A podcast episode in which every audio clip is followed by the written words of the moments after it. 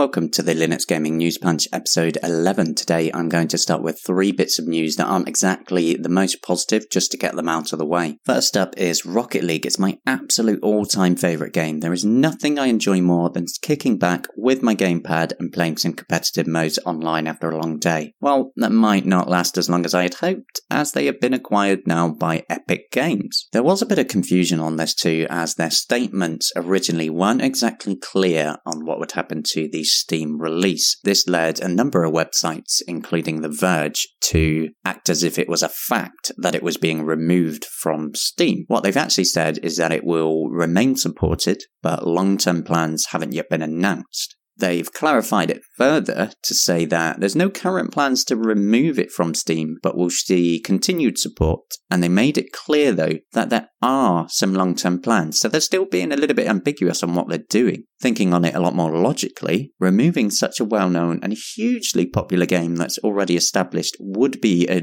ridiculously bad decision. What I honestly think will happen is that Rocket League, I think, will go free to play.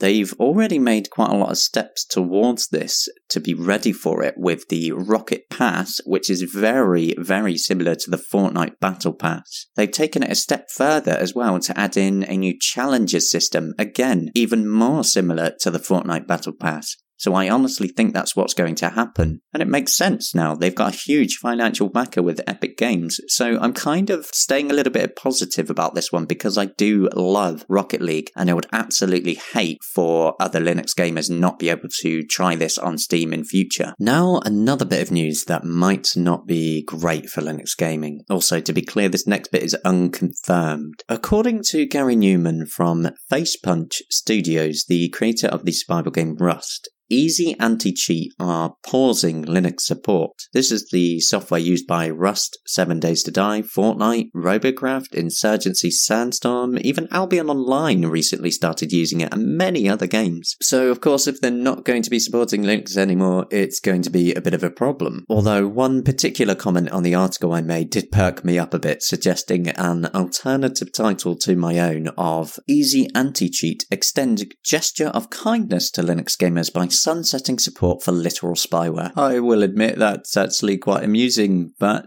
the problem is, if it is true, then it is bad news for us. I'm waiting for confirmation on that right now because I have tried to reach out to the people behind Easy Anti Cheat. We'll just have to wait and see on that one. Whilst we're on the subject of sad news, I might as well keep this going for a moment as the studio Facepunch, who I mentioned just now, who make the survival game Rust, have given a bit of an update on the status of Linux support. As a very quick bit of background, it originally supported Linux, then they removed Linux support, although you could still buy it and play it on Steam, but we've been waiting to find out what's going to happen to it. They've said with their latest blog post that they're bringing in a new set of fixes for the Linux client that should resolve some of the issues, and they're currently debating internally whether or not to end Linux support in the near future. They say there are many reasons for this, but the biggest issue right now is the problematic state of Linux support from third parties they say any software that supports Linux faces the same problem of putting in a lot of effort for an extremely small customer base, which is fair enough. That's quite honest and that is truthful. At the same time, we all know that. And they say that unfortunately, this means they keep encountering problems with Rust on Linux that cannot be solved by them directly. And it requires them to wait around for fixes, which can take months or in some cases never materialize. They say they've not made a decision on whether or not they're continuing supporting Linux yet,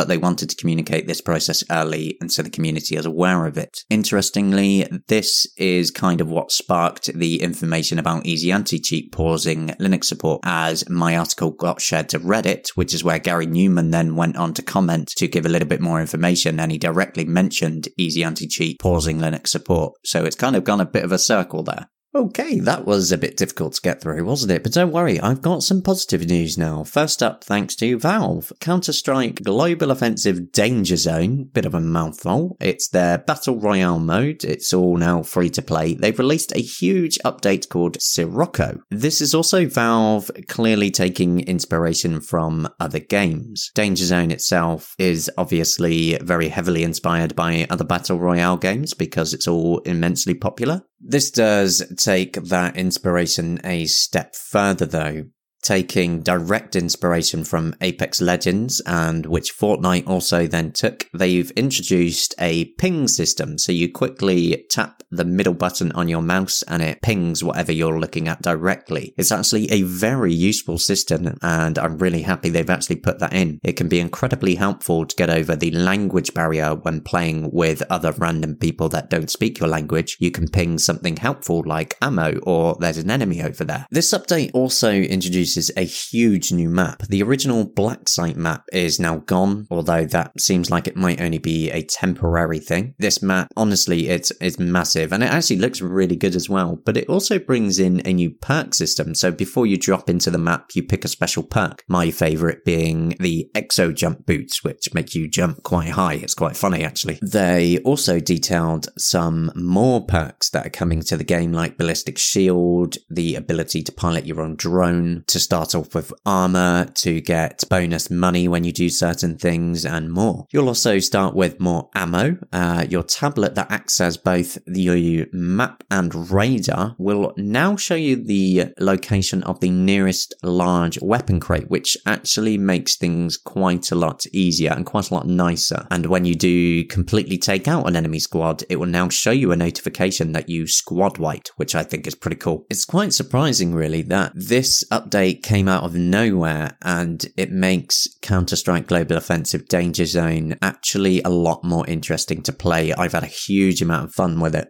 Onto something a bit different now, as Mod.io, the service run by the people behind Mod Database and Indie Database, have launched a Unity plugin for their Steam Workshop like service. What makes Mod.io interesting is that it offers a fully integrated way to manage mods for games, but it's done in a store agnostic way. I think Mod.io is brilliant, to be honest with you, because I think the Steam Workshop is incredibly useful, but obviously for games that are on GOG.com, itch.io, and whatever other store like Humble Store, they lose access to things like that. Having something that is platform agnostic, completely standalone with an open API is going to be incredibly good. And now that they actually have a Unity plugin out there that anybody can use and they confirmed supports Linux as well. Hopefully this means more developers might actually use it and not lock themselves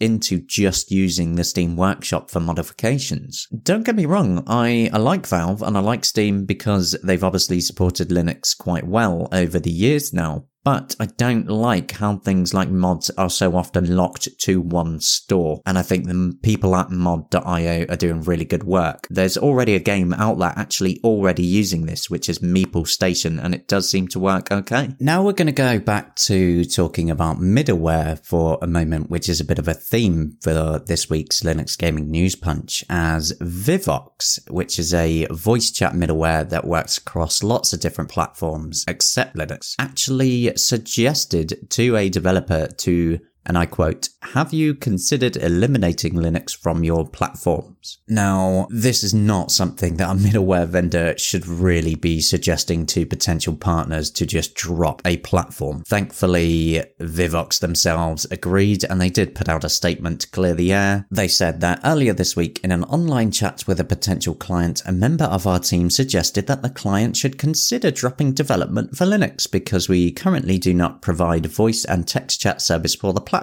They continued, This was not the right response, and we have taken measures to address this. We believe that you should create on whatever platform best suits your project. They also said, In future, we do anticipate developing for Linux, and the more games created for and ported to that platform, the faster that support will likely come. So they extended a sort of olive branch there a little bit, gave us a little bit of a tease that Vivox may support Linux in future, but in reality, it's just a bit of friendly PR speak, I think. But either way, I think it's quite ridiculous that a middleware developer is trying to get game developers to drop Linux as a platform. It's just not a good way to do it, is it? It's not a good look. Oh, right. Yeah. This podcast is actually supposed to be mostly about Linux games, isn't it? Okay. Well, the destruction heavy first person shooter called Sector's Edge, which has a destructive voxel based environment, has actually confirmed that it's going to be coming to Linux. And that's only only a few days after they said it might come to Linux. So a couple days later, they said, yeah, okay, it's coming to Linux. So that's pretty awesome to end this week on, I think. Thank you for joining me once again for the Linux Gaming News Punch. I'll be here again next week. Sorry we got a bit ranty about various things this week, but that's just the way it's going at the moment. Hopefully next week we'll have a lot more positivity. As always, for the most up-to-date Linux gaming news, do visit us at gamingonlinux.com and I will see you there. Thank you very much. See you next week.